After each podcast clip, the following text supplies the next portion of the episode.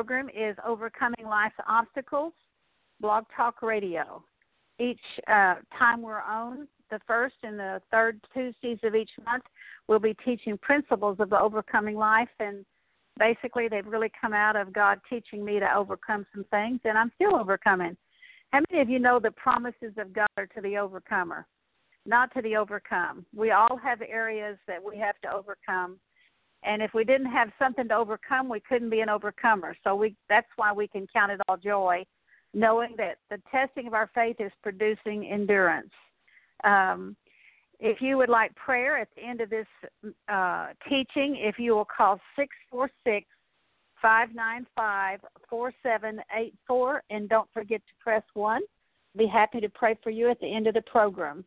But tonight's program, uh, the title of the program tonight is it's entitled uh, "Can a Christian Have a Demon?" And I have a precious friend who says a Christian can have as many demons as they'd like to have, depending on how much sin that you want to open your life up to. Every time we sin, we we open our life up to the enemy, and but praise God, He has given us an out. He tells us if we can to forgive us and cleanse us of all unrighteousness. Basically, deliverance in a nutshell is James four seven. Give yourself to God, which means submit yourself 100% to God and resist the devil, and he'll flee. And you know, there are many people that don't believe a Christian can have a demon because of what Jesus did for us at Calvary. Actually, what Jesus did for Calvary was to make it possible that we could be free and the curse would be broken off our life, but we have to appropriate it. It's kind of like if somebody put a million dollars in the bank and uh you didn't write a check on it, it'd do you no good. So Jesus did more than give you a million dollars. He gave you all kinds of spiritual treasures and things you can overcome and promises in God's word, but they have to be they, they're conditional and they have to be appropriated. Well, let's pray before we start. Father, we come before your throne in the mighty holy name of Jesus. We ask that you baptize us with your Holy Ghost and with fire. Father, we ask that you bring down your kingdom upon us in the name, power, blood, and authority of Jesus. I pray for every person who's listening in. I pray tonight, Lord, that the truth will set us all free. Father, I thank you and praise you that you uh, won the battle at Calvary, that by your stripes we're healed. We thank you that you're our healer, our deliverer, our Savior, our King, our God. We thank you, Lord, there is no one like you. And we thank you for letting us know you a little bit. And Lord, we want to know you a lot. We want to decrease that you might increase. And I pray tonight, Lord, that the words of my mouth and the meditations of my heart will be acceptable to you, O God. In Jesus' name, I pray that you will let me be a tree of life, that rivers of living water will come forth from my innermost being, that every life will be touched, every life will be changed. Lord, that we be closer to you and closer to those that we love and closer to others, that we might walk in love with our fellow man. In the name of Jesus. And Father, I just cover this program and everyone who's listening in, and myself and my family with the blood of Jesus. Uh, I pray, Lord, that you put a hedge of protection, a wall of fire, your warring angels around us. And Lord, I forgive anyone that would be speaking a curse on us.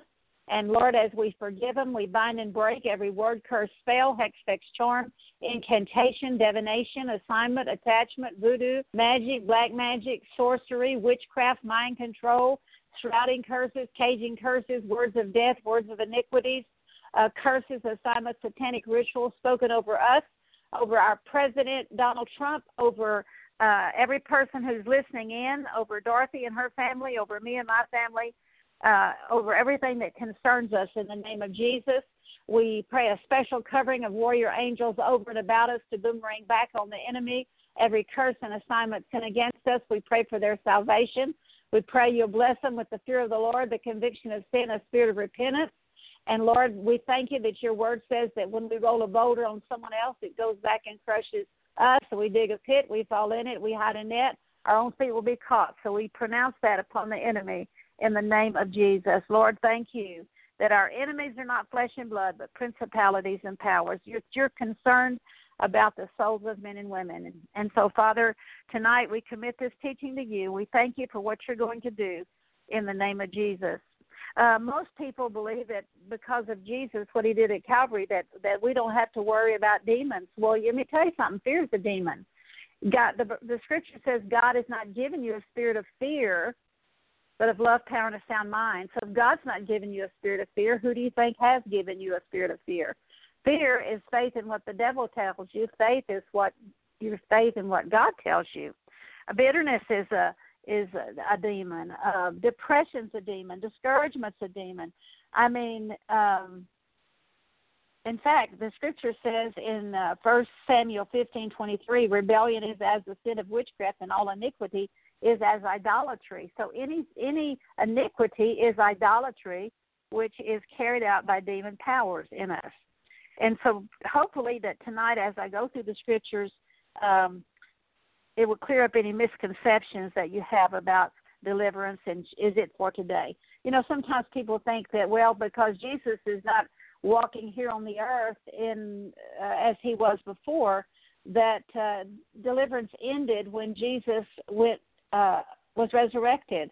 But you know, when he left, he left a promise to us he said, Greater works will you do because I go to the Father. So he came, he left the Holy Spirit in us, and we'll do greater works than he did, the same works he did, and greater works even.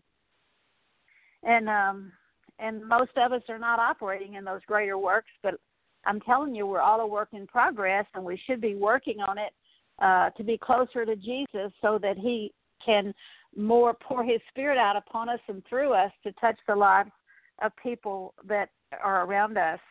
And um, some denom- in fact, you know, there's some denominations that if if you are, are a minister or you're a preacher in a denomination and you you get into the ministry of deliverance, they kick you out of the association. Can I tell you that's a religious spirit? The Pharisees, the Pharisees are still around. You know, Jesus said he came for the lost sheep of the house of Israel. That's the humble person that will receive truth. There are many, many church members that you can't teach anything, and that's just a religious spirit. How do you know it's a religious spirit? Because religious people only deal with the outward, they don't deal with their heart issues. And they just want to go through the motions and they want to conform you into their image, and rather than letting uh, Christ be formed in you to conform you into his image. The word demon and demons uh, appears in the New American Standard Bible 70 times, and the word um, evil spirit appears 21 times.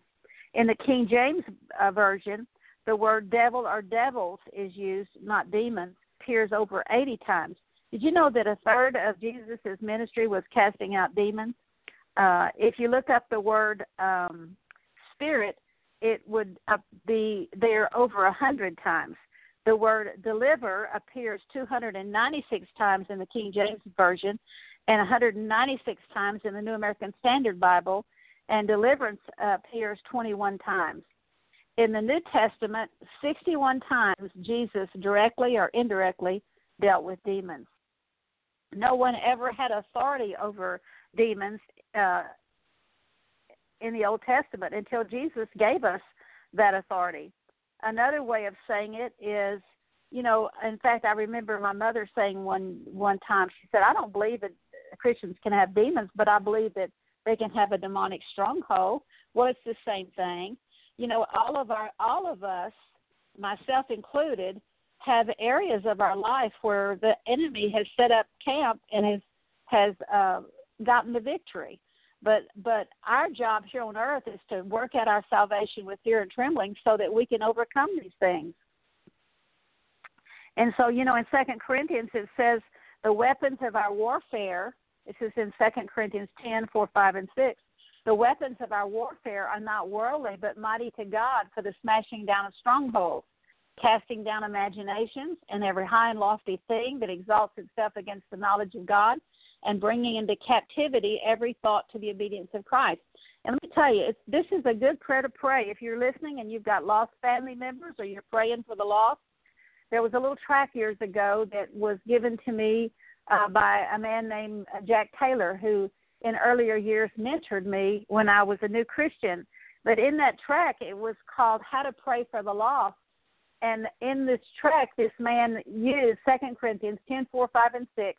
And so when you pray for someone, pray Second Corinthians 10, 4, 5, and 6, and say, In the name of Jesus, I tear down strongholds of pride. In other words, whatever you see working in their life, you tear down those strongholds. I tear down strongholds of unbelief, doubt, sexual immorality, addictions, compulsions, pride, arrogance, boastfulness, self pity, religious spirits, or whatever you see. I cast down and tear down those strongholds in so and so's life. And in the name of Jesus, I cast down every imagination, every high and lofty thing that exalts itself against the knowledge of God, and I bring into captivity in this person's life every thought to the obedience of Christ. And I've seen many people come to Christ just through praying that. And also, the scripture says that Satan has blinded the minds of those that are lost. So we have authority over all of Satan's power. So you, we need to bind Satan from from blinding the minds of whoever we're praying for. Also, Job 22 says, "If you lay your gold in the dust and you remember the Almighty is your gold, you can decree a thing, and those who do not deserve to be saved will be saved by the cleanness of your hands. Scripture says, if you regard iniquity in your heart, God isn't going to hear your prayers. And so pray, make sure that you're prayed up, confessed up when you pray for people. Otherwise, your prayers have no effect. I remember this was a scripture that God really has used, used in my life for 20 years uh, of praying for a son who was living a homosexual lifestyle, praying for his salvation. And I prayed for 20 years and uh, confessing and believing and tearing down strongholds. And praise God, my son's in heaven. It took AIDS to save him, but I thank God he's in heaven now. I'll see him again, and I look forward to seeing my son. Praise the Lord. Uh, because Christians um, are owned by, by the Lord Jesus Christ, um, possessed by his Holy Spirit. A Christian cannot be possessed by a demon.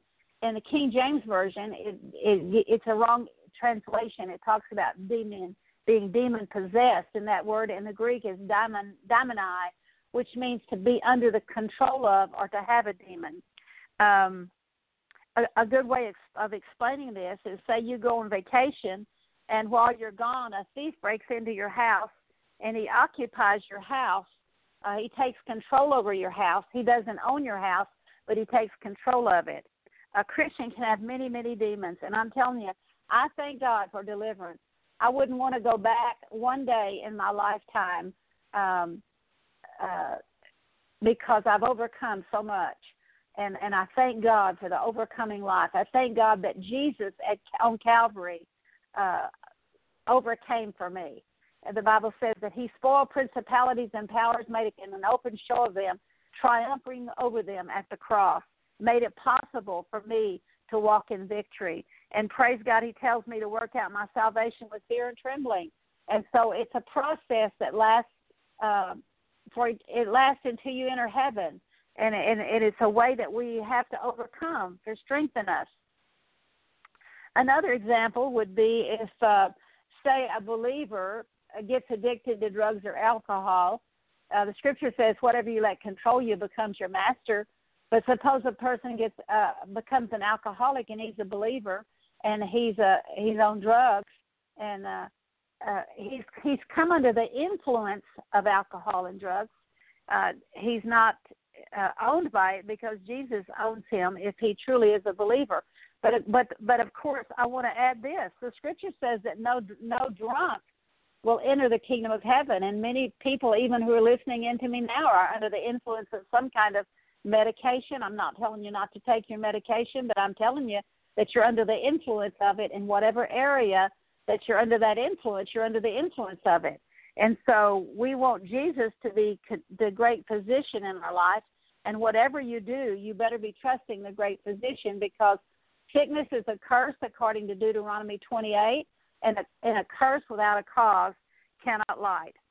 And so um, don't let anything control you except Jesus. And would you say that Mary Magdalene was a believer? The scripture says she had seven evil spirits cast out of her. Now, I think I've had more than seven cast out of me. Um, there's almost not a day goes by. It's a part. I believe deliverance is a part of the sanctification process. There's not a there's not a day that goes by that I don't feel like I'm not getting delivered from something. Uh, when God shows me something I did 50 years ago, I say, God, please forgive me for that. And you know what? I get delivered. Um, there's many things that we've done that we've long forgotten. And when the Holy Spirit brings something back to, into your mind, confess it because if you confess your sin, God is faithful and just to forgive you and cleanse you of all unrighteousness. Um, in Luke 8, it says, A certain woman which had uh, had been healed of evil spirits and infirmities, Mary called Magdalene, out of out of whom came seven devils. Um, in Matthew 18, it says, um, when you don't forgive, you get turned over to the tormentors. And in the word in, the tormentors in Greek, in the Greek means demons that inflict pain. It means the pain of disease. And I personally believe that unforgiveness, someplace in our life, if it's not generational, if it's not inherited, uh, someplace in our life we haven't forgiven somebody, our mother, father, forefathers. It can be passing down. Can be a generational curse of sickness, but their sickness is carried out by demons, and a demon cannot be in you unless you've given ground to him through sin. Um, Matthew 18 it says, uh, when you don't forgive, Jesus turns you over to the tormentors, the demons that inflict pain, the pain of disease. And if you're listening in, I hope you'll uh, be turning in your Bible. Go to Matthew 18, verse 21, and, and let's start there. Then Peter came up to Jesus and he said to him, Lord, how often should a should a brother sin against me and I forgive him up to seven times? Now Peter thought he was really doing something by saying seven times, but Jesus answered him, I do not say unto you seven times, but seventy times seven. For this reason, the kingdom of God heaven may be compared to a king who wished to settle accounts with his slaves. When he had begun to settle them, there was one who owed him uh, 10,000 talents, which was about um, $10 million, and, and and brought to him. But since he did not have the means to repay, his Lord commanded him and him be sold along with his wife and his children. So when a when the head of a house does not forgive, this affects his children too. To go into a prison, and it can be a, spir- a spiritual prison when we don't forgive, and all that he had, and that repayment be made. So the slave fell to the ground, and this is and prostrated himself uh, before him, saying, "Have patience with me, and I'll repay you everything." And the Lord of that slave felt compassion and released him and forgave him all that debt. Now, that's a picture of what Jesus has done for us, and we've we've we owe him more than ten million dollars, and he's had mercy on us to forgive us. And of course, if we don't confess our sin, we don't get forgiven. Uh, Matthew eighteen twenty eight says, "But that slave went out from uh, from one of his fellow slaves went out and found one of his fellow slaves who owed him a hundred denarii, which was about eighteen dollars, and he seized him and began to choke him, saying, "Pay back what you owe." Uh, so that's a picture of when we don't forgive. Uh, God forgave us for more than a ten million dollar debt, and we go find uh, Sally Sue over here who owes me eighteen dollars, and I don't have mercy on her. And it says, uh, so his fellow slave fell down and began to plead with him, saying, Have patience with me, and I'll repay you. But he was unwilling and went out and threw himself prison until he should pay back what was owed. So when you don't forgive somebody, you're putting them in a prison concerning you, a spiritual prison. So, you know, you might be judging them for not loving you, and when if you don't forgive them, You put them in a prison where they can't love you. It says, So when his fellow slaves saw what had happened, they were deeply grieved, and they came and reported to their Lord all that had happened. It would be like uh, you don't forgive um, a eighteen dollar debt when you've just been forgiven for a ten million dollar debt, and your friend next door sees this and so goes tells the Lord on you. And this is what the Lord said. Then summoning him, his Lord said to him, "You wicked slave." You see, he's saying if you don't forgive, it's wicked. You wicked slave, I, slave, I forgave you all that debt because you pleaded with me. Should you not have also had mercy on your fellow slave the same way I had mercy on you? And his Lord, moved with anger, handed him over to the to the torturers until he should repay all that was owed him. Now, the torturers means demons that inflict pain, the pain of disease. It means an inquisitor and an inquisitor is a jailer who stretches someone out on a rack and tortures them so they get what they want. And they do this in the occult all the time. They have inquisitors.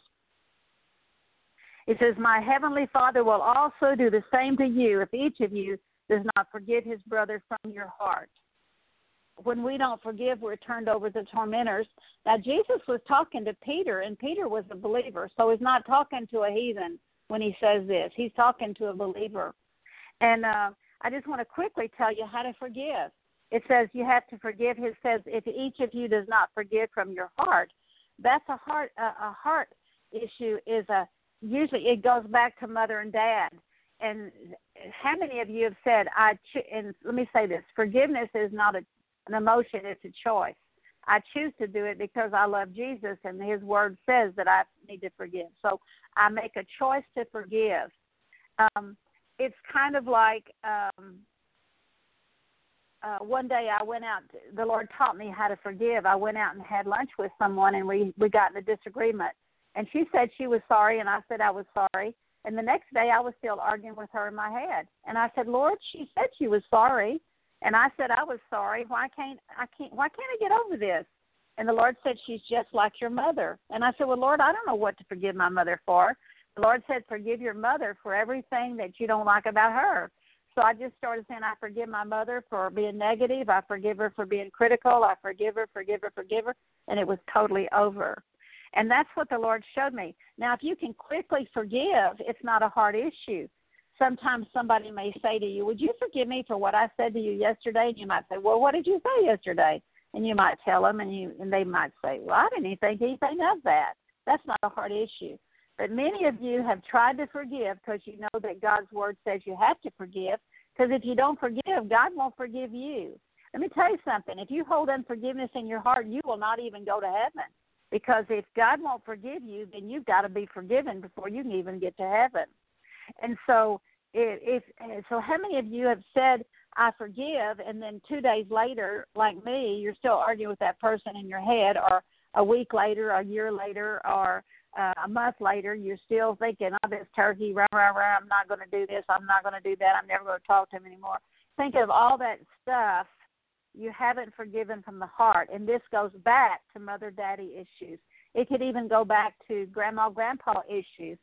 To forgive means I'm sitting on my judge's bench and I'm judging the situation. But to forgive means I get down off my judge's bench, I take the people I need to forgive, Plus, I bring my mother and father too, and my forefathers that didn't that did the same thing to me that these turkeys in the present is doing. I walk him over to God's courtroom where He sits on the throne as the judge. I open the courtroom door and I put him in there and I say, Lord, you said vengeance is yours, you'll repay. I put him in your courtroom and I rest my case. I shut the door and I rest my case. Now, the reason when God says um, that vengeance is mine, He'll repay, basically whatever somebody else does to you, they're going to reap it back more, the same thing more uh, later, and the same thing. So you can leave it to God's righteous law of, of sowing and reaping to know that whatever is done to you in a negative way is going to go back to the that person more later and the same thing. Now, if you do this wanting God to punish him, guess what? You're going to get punished. So you have to put him in there and leave everything to God. That's what that means to forgive. Uh, and Matthew 5 says that if you to make. He said that you're not to be angry with your brother. Um, and it says, make friends quickly with your opponent while you're with him on the way. Turn you over to the judge. And James 2 says, God is the judge. There's one lawgiver, one judge. And the judge turns you over to the officer, which is a demon spirit. And you'd be thrown in a prison, and it's a spiritual prison. And whoever you haven't forgiven, you're going to go into a spiritual prison. And it says in Matthew 5, you'll stay in that prison until you pay up the last cent, until you forgive. And so if you're angry at 500 people, you're in 500 different prisons. And so it just doesn't pay to hold unforgiveness in your heart. Ephesians 4 says that when you let the sun go down on your anger, you give the devil a foothold in your life. And we've given the devil many footholds in our life because as little children, we don't know we can go to God. When our parents violate the law of God in training us up, we don't know we go we can go to God, so we turn to promises we make ourselves that when I grow up and get out of this house, life's going to be different. What can I tell you? It isn't different because that sets in motion forces that cause me to keep reaping the very same thing that I've judged. And so you'll either marry somebody like your mother and father or you'll be like your mother and father. So if you're married, I can tell you 99% of the time you're living with your mother and daddy. The things that irked you about your mate goes back to the things that irked you about your mother and father. God says, Fathers, provoke not your children to anger, but bring them up in the discipline instruction of the Lord. And what that means is that in every if if you um, train them up, if you don't train them up in the discipline instruction of the Lord, you provoke them to anger. There's only two options there: train them up in the way they should go, or provoke them to anger. So you may not know you're angry till 50 years later because God doesn't show you everything at once. But when that crops up, always ask God to show you how that happened, how it got there. Proverbs 17:11 says, "A rebellious man seeks only evil, so a cruel messenger will be sent against him." Now, I want to ask you a question: Can Christians be rebellious? Absolutely, they can. And a cruel messenger, who do you think that is? A demon spirit will be sent against him. Psalms 107 says that there are those who dwell in darkness and in the uh, shadow of death, prisoners in misery and chains because they have rebelled against the Most High God. Proverbs 16:7 says, "When a man's ways please the Lord, it makes even his enemies to be at peace with him." Now that's a good verse that I stand on in this world. I can tell you I don't fear what's going to happen or I don't have a fear of, of what somebody's going to do to me because God says if my ways please the Lord, it makes even my enemies to be at peace with me so if something's coming against me, the first thing I do is say, okay, Lord, where are you not pleased? Show me, Lord, and repent and get the hedge back up on myself. And so I believe that when things happen, we need to always examine what is the Lord trying to teach us. And James 3 says, if we have bitter jealousy and selfish ambition in our hearts, to not lie against the truth, for this wisdom is not from above, but it's earthly, natural, and demonic. Um, it says, uh, "For where there's contention and strife, there's every evil work." And so, jealousy and self uh, selfish ambition is demonic. Can Christians get selfish? Can they have selfish ambition? Uh, I tell you, some of the people I know that are the most selfish call themselves Christians. Now, that's debatable if they really are, but um, I know people that don't walk in love with people. They pick and choose who they love and I've been guilty of that myself. And so God doesn't want that. God's no respecter of persons and he doesn't want us to be a respecter of persons. Now because pride is the character nature of Satan, uh, as God's flock, are we the flock of the Lord? We can get taken captive just because of pride, because that's the character nature of Satan.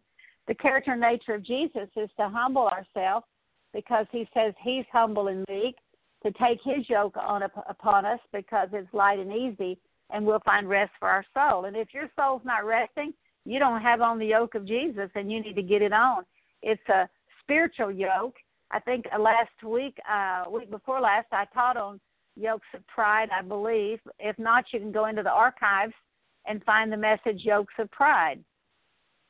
And see that Jesus' yoke is a humble yoke because he's humble and we have to humble ourselves to wear that yoke. Uh, Jeremiah 13, verse 15 says, Listen and give heed, do not be haughty, for the Lord has spoken. Give glory to the Lord your God before he brings darkness and before your feet stumble on the dusky mountains. And while you're hoping for light, he makes it into deep darkness and turns it into gloom. But if you will not listen to me, God says, my soul will sob in secret for such pride, and my eyes will bitterly weep down because the flock of the Lord, the flock of the Lord, the flock of the Lord has been taken captive. So the flock of the Lord can be taken captive because of pride. Uh, I feel like that what God has shown me about uh, the eye problems that I've had, that God's healing. Praise God, they're better. Praise God, I'm overcoming this. Praise God for the blood of Jesus that uh, Jesus healed me at Calvary, and I'm standing on that. But I really believe with all my heart that pride was the biggest sin that I've committed. You know, pride's like an iceberg. You want to saw it off at the water's edge through repentance, and some more floats up. And so, praise God. Uh, that's the character and nature of Jesus uh, is humble, and and Satan's character and nature is pride. In fact, that's what got him kicked out of heaven. God says, "I see the haughty from afar." So if we think God's away from us and not close to us, it's because we've been haughty. Lamentations 110. In fact, the whole book of Lamentations is about the spiritual harlot. And um, when we pray a prayer to receive Jesus, we're going to be the bride of Christ and if our hearts go after other lovers, we we are spiritual harlots because we're going to be the bride of Christ. And if we have another lover besides Jesus, we commit spiritual adultery and we're spiritual harlots or spiritual prostitutes. So the whole book of Lamentations is about the harlot, the spiritual harlot, the believer that says, "Yes, I love Jesus," but their heart goes after other lovers. And Lamentations 1:10 says, "The adversary has stretched out his hand over all her precious things.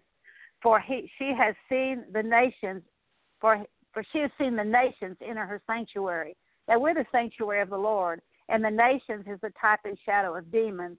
It says, The ones whom you commanded, God, that they should not enter into your congregation. The kings of the earth did not believe, nor did any of the inhabitants of the world, that the adversary and the enemy uh, could enter the gates of Jerusalem. Now, Jerusalem is the type of the church. And so, uh, in fact, nobody believes that the demons can enter the church. Well, that is a big lie because it's been very convenient for the devil. You know, I know people that uh, need deliverance so bad, but they don't recognize they have a need for it. And you just don't walk up to somebody and say, hey, you have a demon, or I see you have a demon. You just have to pray that person to the place where if you can minister to them, that they'll come to you Lamentations 4:13 says, "Because of the sins of the prophets and the iniquities of the priests, uh, and and it's for this reason that the enemy has entered the gates of Jerusalem, because the priests and the prophets and the preachers don't teach against sin. In fact, very few t- churches that you go into will teach against sin. And let me tell you something: if you attend a church and they're not telling you to deal with your sin, and deny yourself and teach the Word of God, uh, let me tell you something. You're not hearing from God because every message that God gave and His prophets gave was that we repent of sin. It says, it says, because of the sins of our prophets and the iniquities of our priests who have shed blood in the midst, I'm sorry, who have shed in the midst of the midst, the blood of the righteous, and how they've shed the blood of the righteous is by not teaching us to repent of our sin. They've shed blood. They've shed the blood of the righteous. In the New Testament, First Peter five eight says, "Be sober, be vigilant, for your adversary the devil walks about like a roaring lion, seeking whom he may devour," which means drink down, gulp down, and swallow up.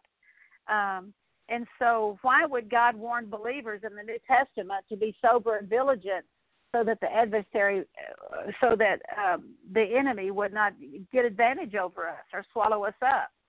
Joel two nine says, and and you know the in Joel two, this has been uh, incorrectly interpreted as a army of Christians rushing upon a city and leaping on a wall. Can I tell you, it's a army of demons. It goes on. If you read the whole book of Joel, you said that they come like locusts, and you can read in in Revelation nine how the locusts come up the out of the pit, which are the types of demons. But in Joel, it talks about how the how the locust eats everything in its path, and it's it, it's a destructive path. So it's demons. It says they rush on the city, they leap on the wall, they climb in houses, they enter through the windows like a thief. And I'm just wondering how this might apply also to Windows 10. Is that they can crawl in the windows. You know, sometimes if we're looking at the wrong things on the internet, uh, our uh, demons can come in through the windows. Uh, there, there's a woman who was a daughter of, of Abraham who had been bent over for 18 years with a with a, Satan had bound her for 18 years. she was the daughter of Abraham, and when you read daughter of Abraham or son of Abraham, it's talking about a believer uh, in the Lord Jesus Christ. And I want you to see who a daughter of Abraham is. Luke uh, 13:10 says, and he was teaching in in one of the synagogues on the Sabbath. So he was teaching in the church house on the Sabbath, and there was a, a woman who for 18 years had a sickness caused by a spirit. So you see, there she was sick because of a spirit, and she was bent double and could not straighten up at all. You know, I see so many people, especially when they get my age. I'm almost 80, and I see people that are my age and even younger, even 50 years old, 40 years old, bent over and bowed down because of demons and need in need of deliverance. Can I tell you that if you keep on getting deliverance, that you we all have to get old, we all have to die, but we don't have to be senile and we don't have to be bent over and bowed down. God wants you to be able to walk straight as an arrow and uh and the more you repent, the healthier you'll be.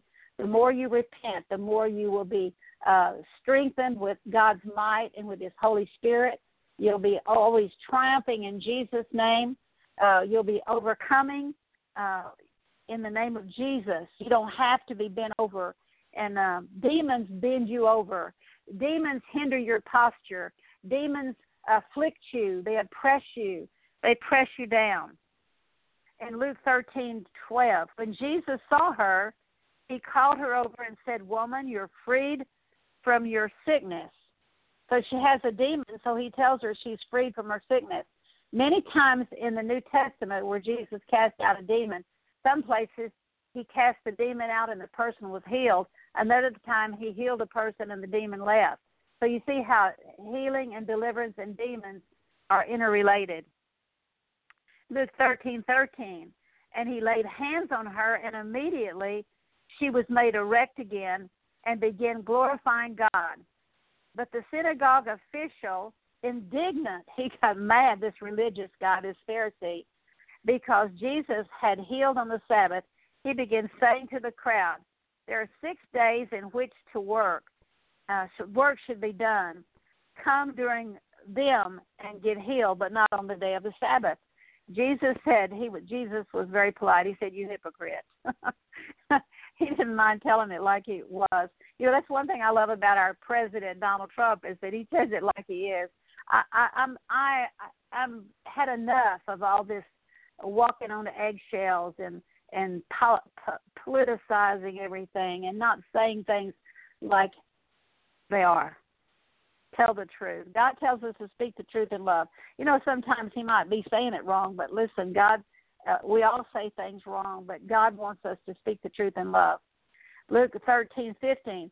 But the Lord answered him and said, You hypocrites, does not each of you on the Sabbath untie his ox and lead him out to water him?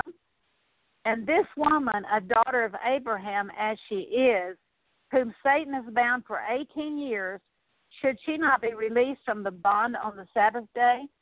And he said, and as he said this, all of his opponents, that's the Pharisees, they were being humiliated, and the crowds were rejoicing over all the great things being done by Jesus.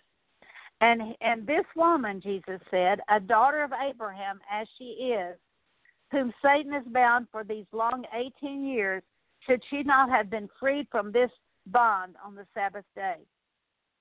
Now I want you to see that the who that I want you to see scripturally who the daughter of Abraham is. Um, in Romans 9 6, it says, but is but it is but it is not as though the word of God has been has failed, for they are not all of Israel who are descended from Israel, nor are they all children because they are Abraham's descendants. But through Isaac your descendants will be named. That is, it is not the children of the flesh who are children of God, but the children of the promise who are regarded as descendants.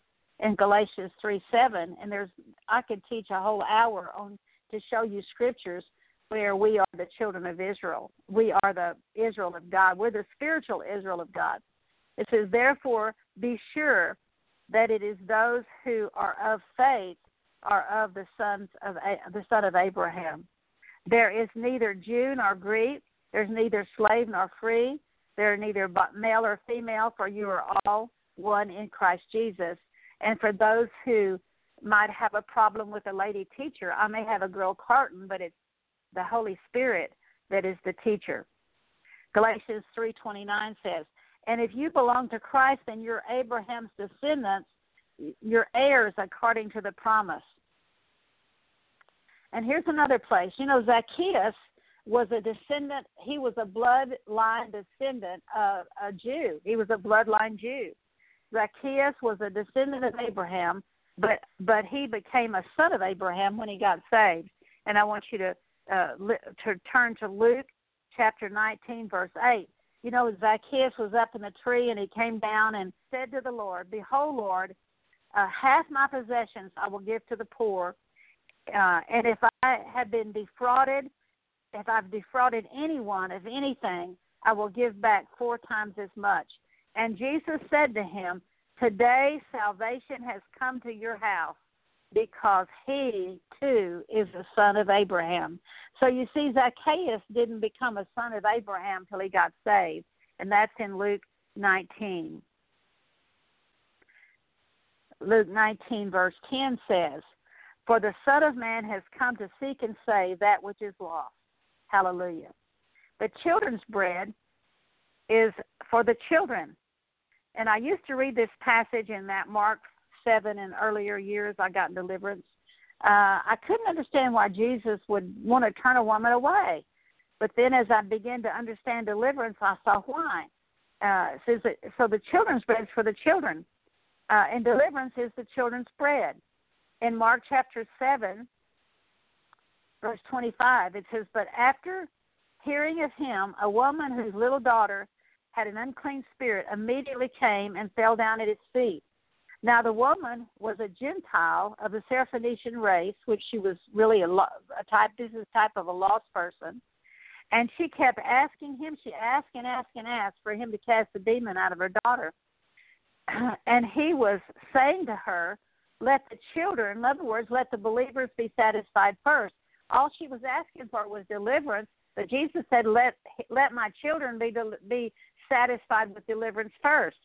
For it is not good to take the children's bread and throw it to the dogs. And a dog is a type of an unbeliever. But she answered him and said to him, "My yes, Lord, but even the dogs under the table uh, feed on the children's bread. In other words, feed on the crumbs of the children's bread. So all she was asking for was a crumb. A crumb was just a little uh, was deliverance. And I want to add too, uh, Jesus said, and he said, because of this answer, go home. Your daughter, the demon has gone out of your daughter. And I want to encourage those of you who are praying for your children. This daughter was not there in Jesus' presence. Just the mother was coming to Jesus on behalf of her daughter. Jesus said, Go home, the demon has left your daughter. So, those of you who are praying for your children, praying for your loved ones, hey, Jesus can set them free and they don't have to be there. Praise God. Um, and the dogs are a type of the lost people, and I want you to see this in Revelation twenty two fourteen. It says, "Blessed are those who wash their robes." And you know the way we wash our robes is to keep on repenting and confessing our sin. So, that, in, in other words, we don't let defilement get on our robe. We don't let sin stay there. We deal with it, so that they may have the right to the tree of life, and they may enter into the gates into the city of heaven. Outside of heaven are the dogs and the sorcerers, um, sorcerers and the sexually immoral persons, and the murderers, and the idolaters, and everyone who loves and practices lying. And I want to tell you, if you look up that word sorcery in the Greek, it means pharmakeia, a, pe- a spell giving portion. Uh, Hebrews 2.15 says that when we fear death, we, it, we're subject to slavery our whole life. You know, we not only fear dying, which a lot of people run to the world for answers because they're afraid to die. Um, a lot of people are afraid to die because they know they're not ready to meet God in eternity. We need to live our life every day so that every day, if we don't know where we're going to wake up tomorrow, uh, we need to every night before we go to bed, and I do this each every night. Um, I say, Lord, is there anything that would would any sin I need to confess? Because Lord, I don't want to wake up in eternity um, with it, any unconfessed sin in my life and uh, we need to stay prayed up and stay confessed up. But when we fear death, it subjects us to slavery our whole life. Even if we fear dying to the flesh, we're we're bound if we we're afraid to die. Jesus said you have to give up your life that you might find it. That's in Hebrews two sixteen. Unforgiveness, and Jesus tells us to forgive so that Satan won't have an advantage over us. Second Corinthians two eleven says so that no advantage will be taken of us by Satan, for we are not ignorant of his schemes. So one of his schemes is to get you into unforgiveness or bitterness. And Paul had an evil spirit. You know, sometimes people say, "Well, Paul, Paul was just blind, or Paul had a physical uh, sickness," and I don't know what Paul had, but one thing I do know, it says it was caused by Satan. Second Corinthians twelve seven says, "Because of the Paul said, because of the surpassing greatness of the revelations for his, for this reason to keep me from exalting myself uh, there was given to me a thorn in the flesh a messenger of satan. So we don't know what it was but we know it was a messenger of satan to to torment me to keep me from exalting myself. Psalms 10 well, we've already read that one. And so deliverance is a holy work. You know, when a demon goes out of a person, the kingdom of God comes upon that person. When a person is healed, the kingdom of God comes upon that person. Matthew twelve twenty two says, Then a demon possessed man who was blind and mute was brought to Jesus, and he healed him so that the mute man spoke and saw. All the crowds were amazed, saying, What manner of man is this? This man cannot be the son of David, can he? But when the Pharisees, that's the religious folks, that's the church leaders, heard this, they said, This man casts out demons by Beelzebub, the, the ruler of demons.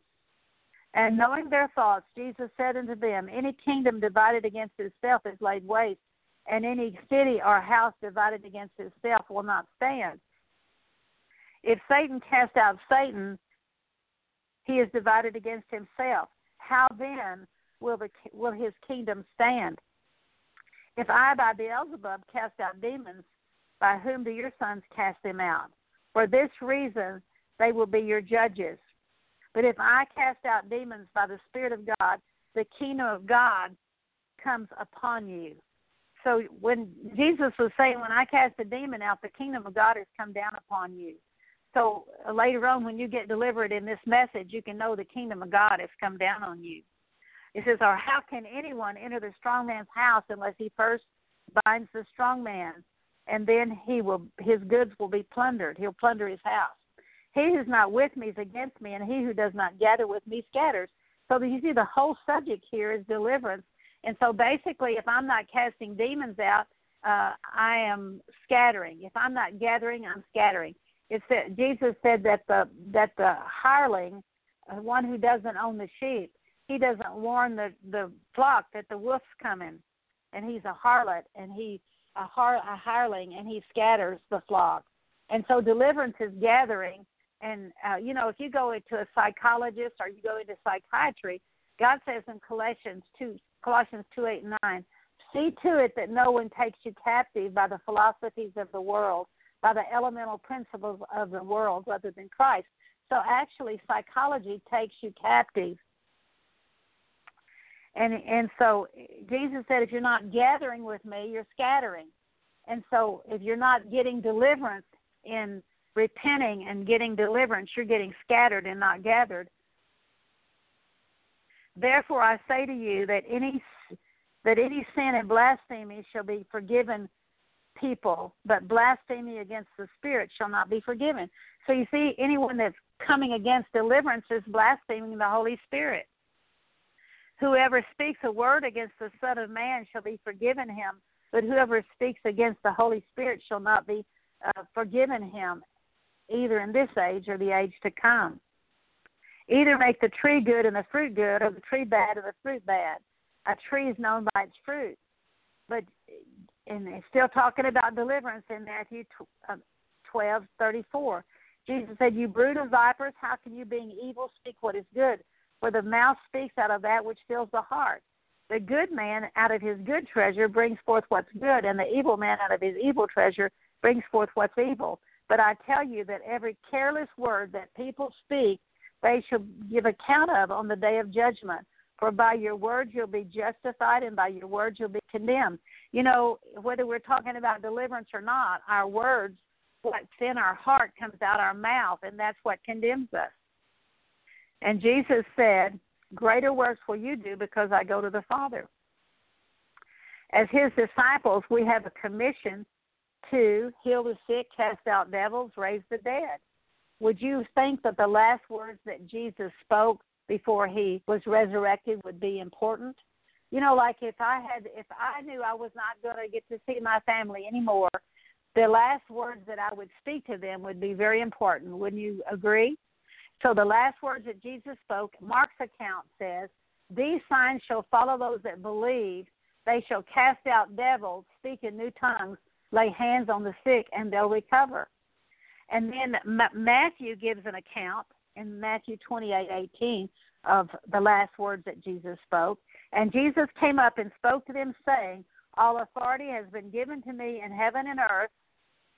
Go, therefore, and make disciples we're going to make more than 12 of all the nations, baptizing them in the name of the Father and the Son and the Holy Spirit, teaching them to observe all that I've commanded you to do. Lo, I'm with you always, even to the end of the age. So Jesus is doing this, and I'll be with you. And so let's see what he commanded them to do. in Matthew 10 1, Jesus summoned his 12 disciples and gave them authority over unclean spirits to cast them out and to heal every kind of disease and every kind of sickness. So he's given us authority as disciples to do that. You know what hinders us is unbelief and doubt. Matthew 10:8 says, he says, "Heal the sick, raise the dead, cleanse the lepers, cast out demons. Freely you've received, freely give." So that's the that's what Jesus commanded them to do and was teaching them to do. Matthew 9:32. As they were going out, a mute demon-possessed man was brought to him. After this, the demon was after the demon was cast out of the man, the mute man spoke, and the crowds were amazed and were saying, "Nothing like this has ever been seen in Israel." And Jesus answered and said to them, You unbelieving and perverted generation, how long shall I be with you? How long shall I put up with you? Bring him here to me. Excuse me. And Jesus rebuked him, and the demon came out of the man, and the I'm sorry, out of the boy, and the boy was cured at once. When the demon left, the boy was cured. Mark three fourteen. And he answered, and he appointed twelve so that they would be with him, and that uh, he could send them out and pay out to preach and to have authority to cast out demons. and they went out and preached that men should repent. And you know what? That's what we need to be preaching. That's what the church needs to be preaching. That's what uh, preachers need to be preaching. Uh, prophets need to be preaching. You know what? If there's a man that calls himself a prophet and he's not telling you to repent, let me tell you something. He's a false prophet. Um, they went out and preached that men should repent. and in Mark six thirteen, and they were casting out many demons and were anointing with oil many sick people and healing them. He who has believed and has been baptized shall be saved, but he who has disbelieved condemned. These signs shall accompany those who have believed in my name. They will cast out demons. They will speak with new tongues. They will pick up serpents, and if they drink anything deadly, it will not hurt them. They'll lay hands on the sick, and they will not might. They will recover. And uh, our problem is we don't really believe that. And so, Lord, we ask you to forgive us for unbelief and doubt. We want to operate in your gifts, Lord. Um, you know, I'm not going to go out and pick up snakes, but I live on 116 acres, and I believe if a snake bit me, that uh, it wouldn't hurt me. In fact, I have a friend that lives in the country, and a copperhead bit her, and she didn't even go to the doctor. And she was healed, praise God. She thought she thought a, a stick had flown up and hit her in the ankle. Uh, and I'm not going to go and drink anything deadly. But let me tell you something: our food is poison. That we, uh, all the preservatives in foods that you eat, the preservatives, the ge- genetically modified foods that even the bugs won't eat. Um, and you know, you think, well, there's just really nothing to this. Can I tell you? I have, I have uh, chickens, and um, when I was buying them the regular chicken feed, they might have six eggs a week or two eggs a week. But since I've been feeding organic chicken feed, I have probably almost a dozen eggs a day. So don't tell me that you, what you eat doesn't have an effect on your body.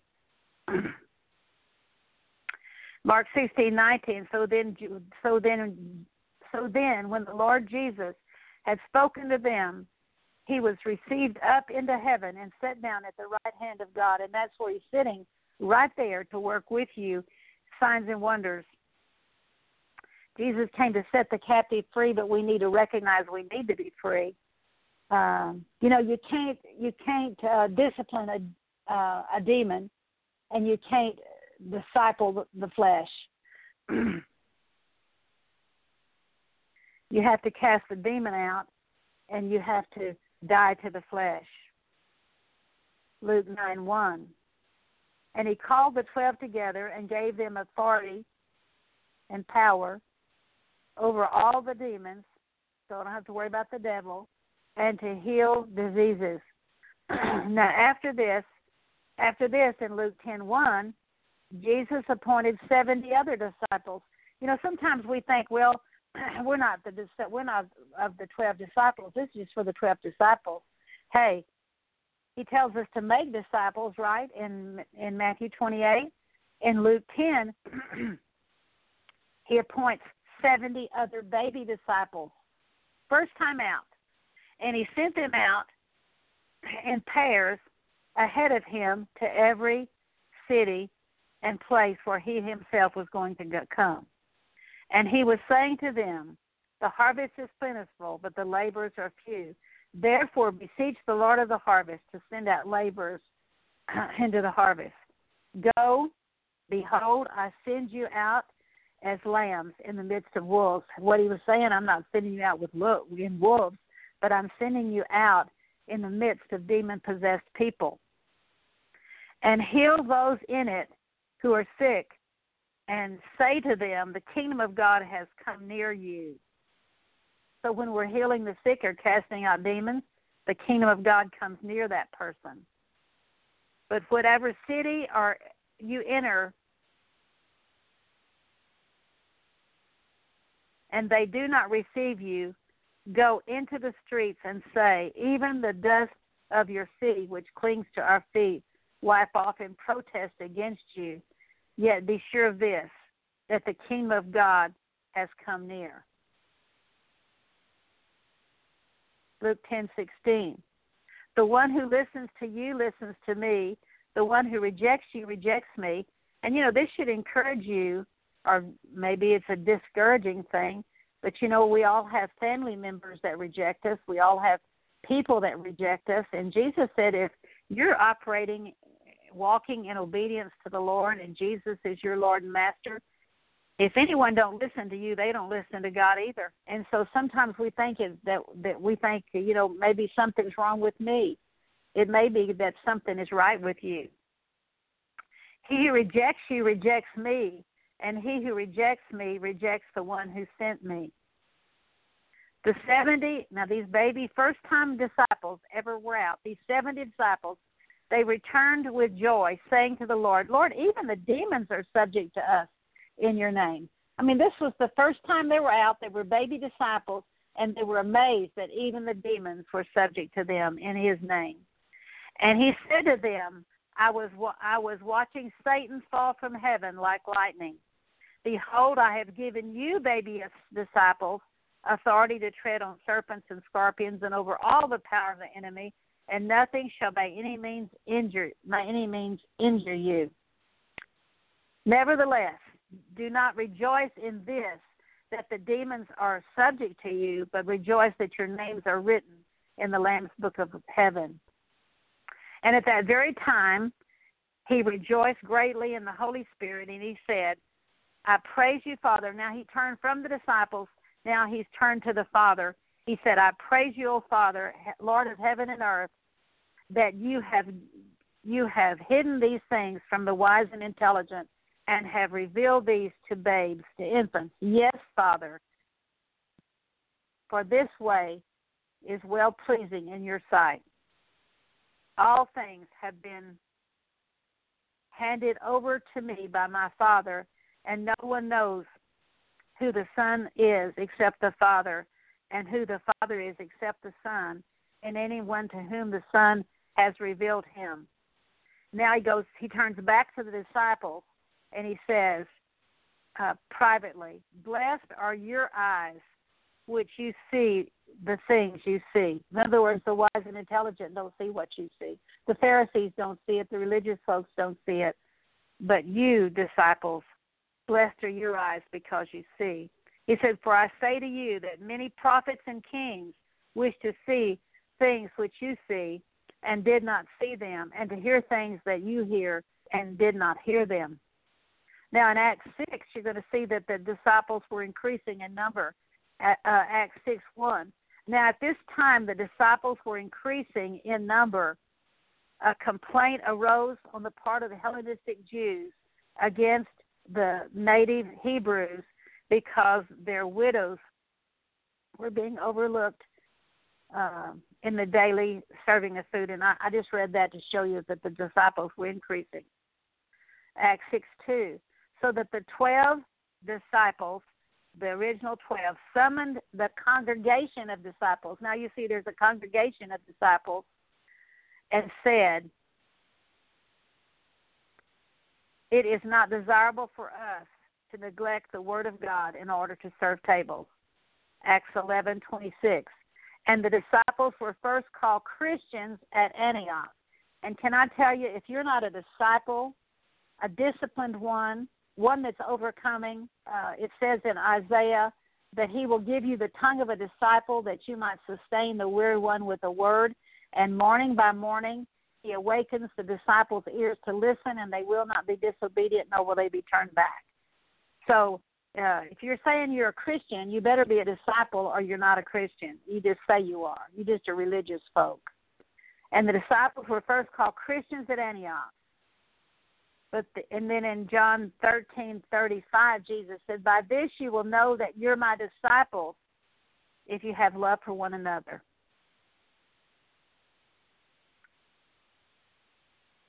And this should encourage you that the good news is that the only people that can get delivered are those that recognize they they're in bondage.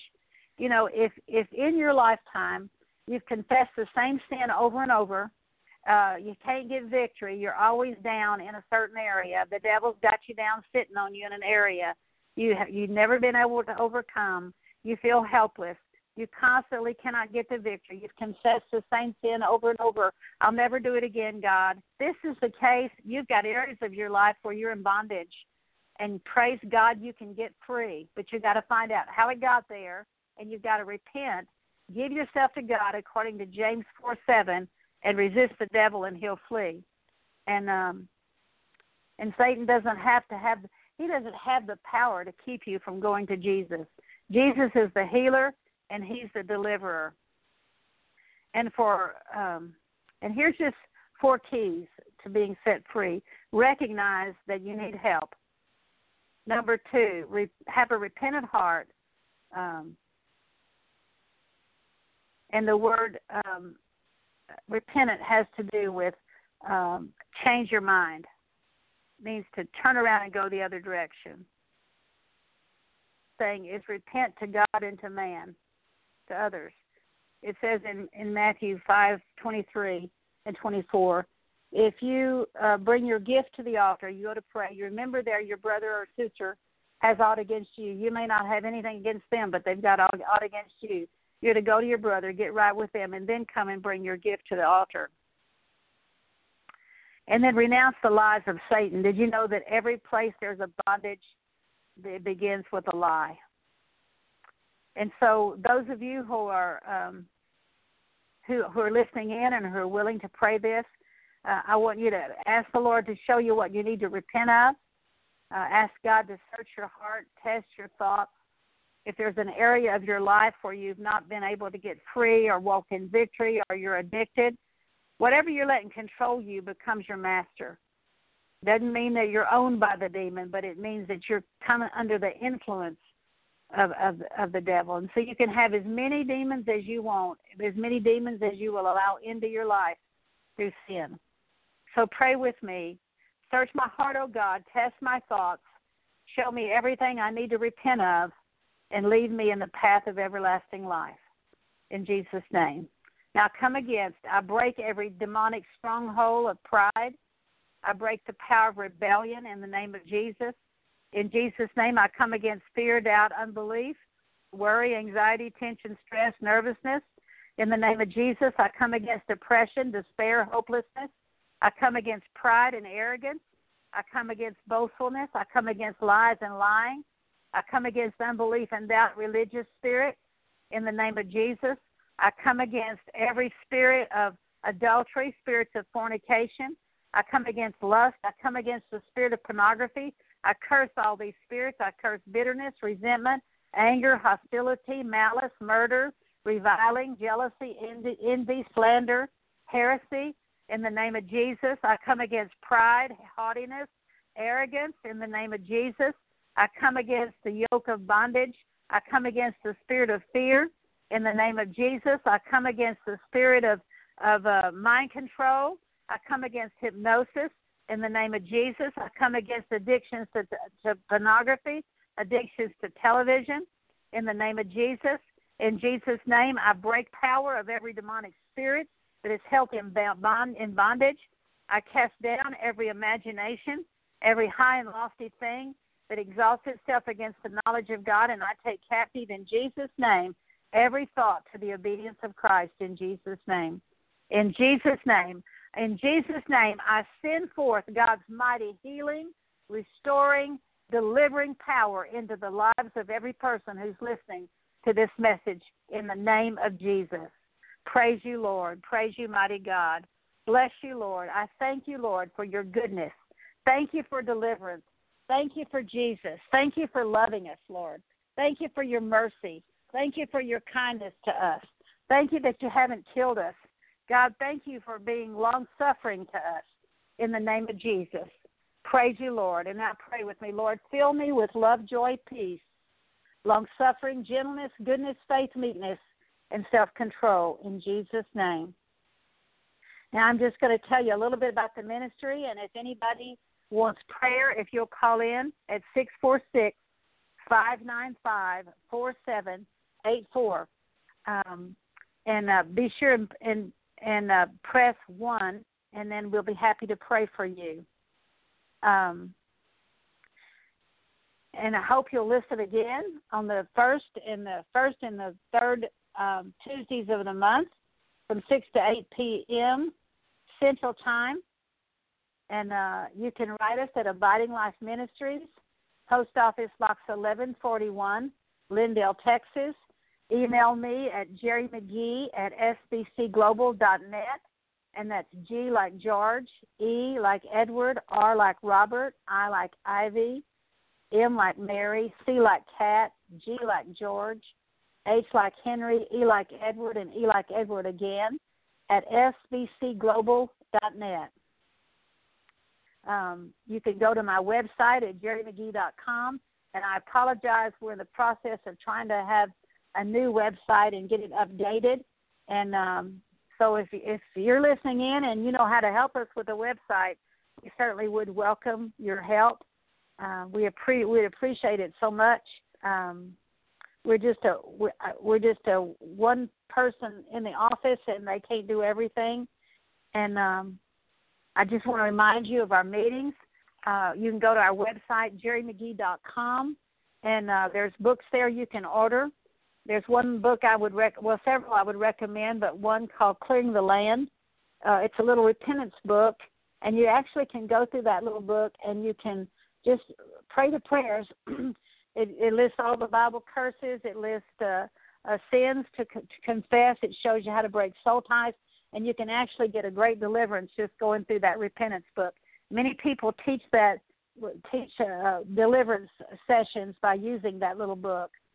It was written in 1985. It's gone all over the world. It's in. Uh, I'm told it's in Russian, even though I've never seen that. I gave somebody permission to print it in Russian, and I never got a book. But it, we also have it in Spanish. Uh, we have meetings in Duncanville, Texas, and we just changed that meeting place today.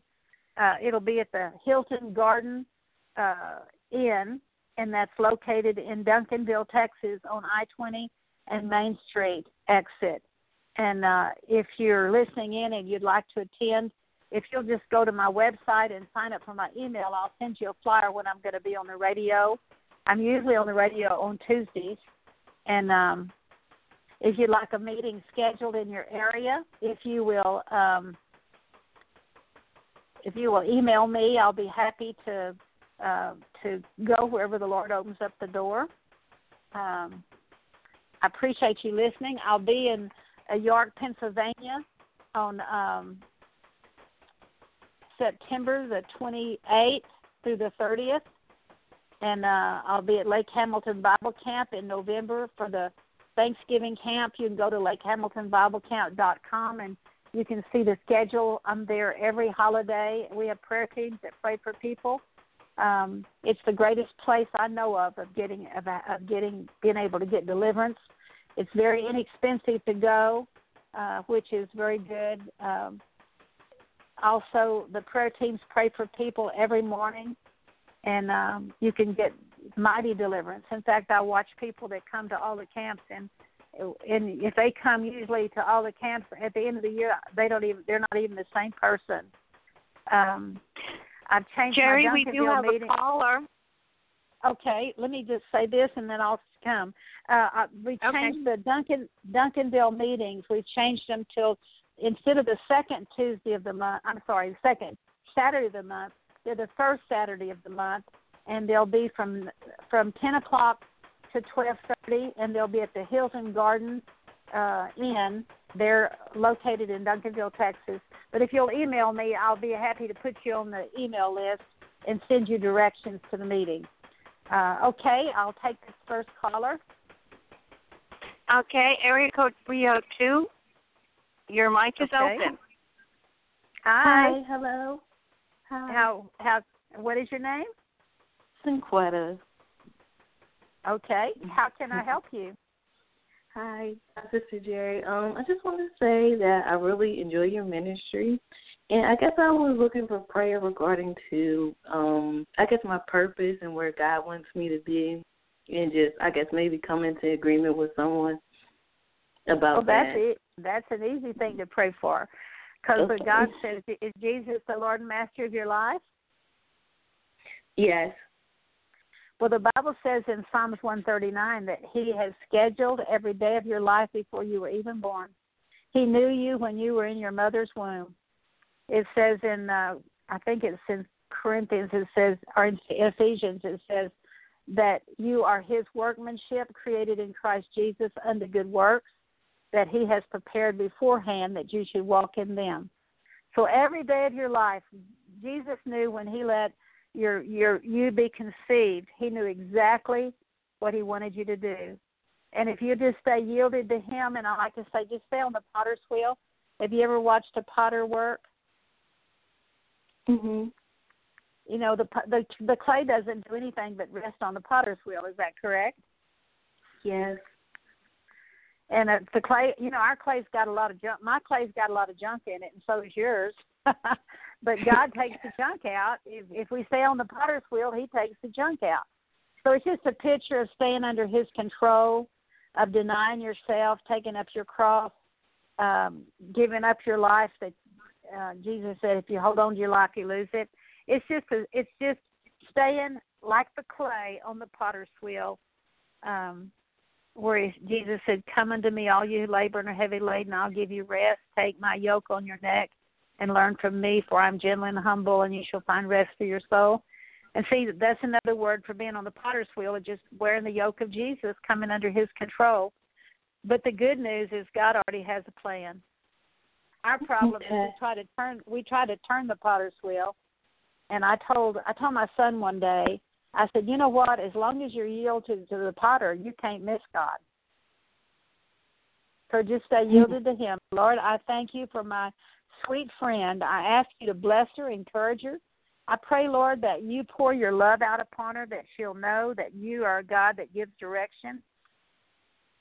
Um, let me ask you this: Did your parents direct you and guide you, or were you left out there to kind of flounder and find your own way? Um, I feel like a, a little, like a little both. Okay. Well, Lord, sense. I I just forgive my parents that they didn't instruct me and guide me. Um, and Lord, I thank you that you, your Holy Spirit, lead me. You lead me into truth. You said walk in the Spirit, and I stay yielded to you. That's walking in the Spirit. I present my body to you, Lord, as a living sacrifice. And so, thank you, Lord. And Lord, I just put her on the potter's wheel in Jesus' name. And just thank you that you have a wonderful plan for her life. And thank you for her. Thank you for that she loves you. Thank you that that uh, she seeks you. And Lord, you said if we'll seek you with our whole heart, we'll find you. In Jesus' name. Well, thank you for calling in. So, well, thank you, and thank you, Sister Dorothy. I mean, I really enjoy your teachings, and you know, I feel like I've grown a lot. I learned a lot, like you said about repentance. I didn't even know like what that was about or how to do that. I'm just excited, just getting all oh, the junk praise. out of my life and you know, the Lord. yielding to Him, like you said. And I feel much better too about that prayer because I'm like, okay, let me just stand my word. Let me stay seeking right. God until He reveals it to me. Because I guess I thought maybe I was supposed to be doing more with my life. Like, should I go into ministry? Should I do this? Should I? Do... So it was more so like, you know, what to do. And I didn't want God to think that I was wasting time. You no, know, just by being no. stagnant or anything. Well, when you're so, on the potter's wheel, you're doing what He says. You know, if I Okay. say obey God, immediately you think you got to turn the potter's wheel. But I like to say yield, which means obey. And yield is a picture of getting arrested by the Holy Spirit. you ever watch anybody get arrested? They do what they're told. Is that right? hmm Right. so bless you. Thank you for calling in, and thank you You're for your encouragement. That encourages us to know that people are being helped. That's what we do this yeah. for. Definitely. Thank you. Well, Thank you both. Well, God bless you. All right. Thank you. God bless you as well. Is there anyone else, Dorothy?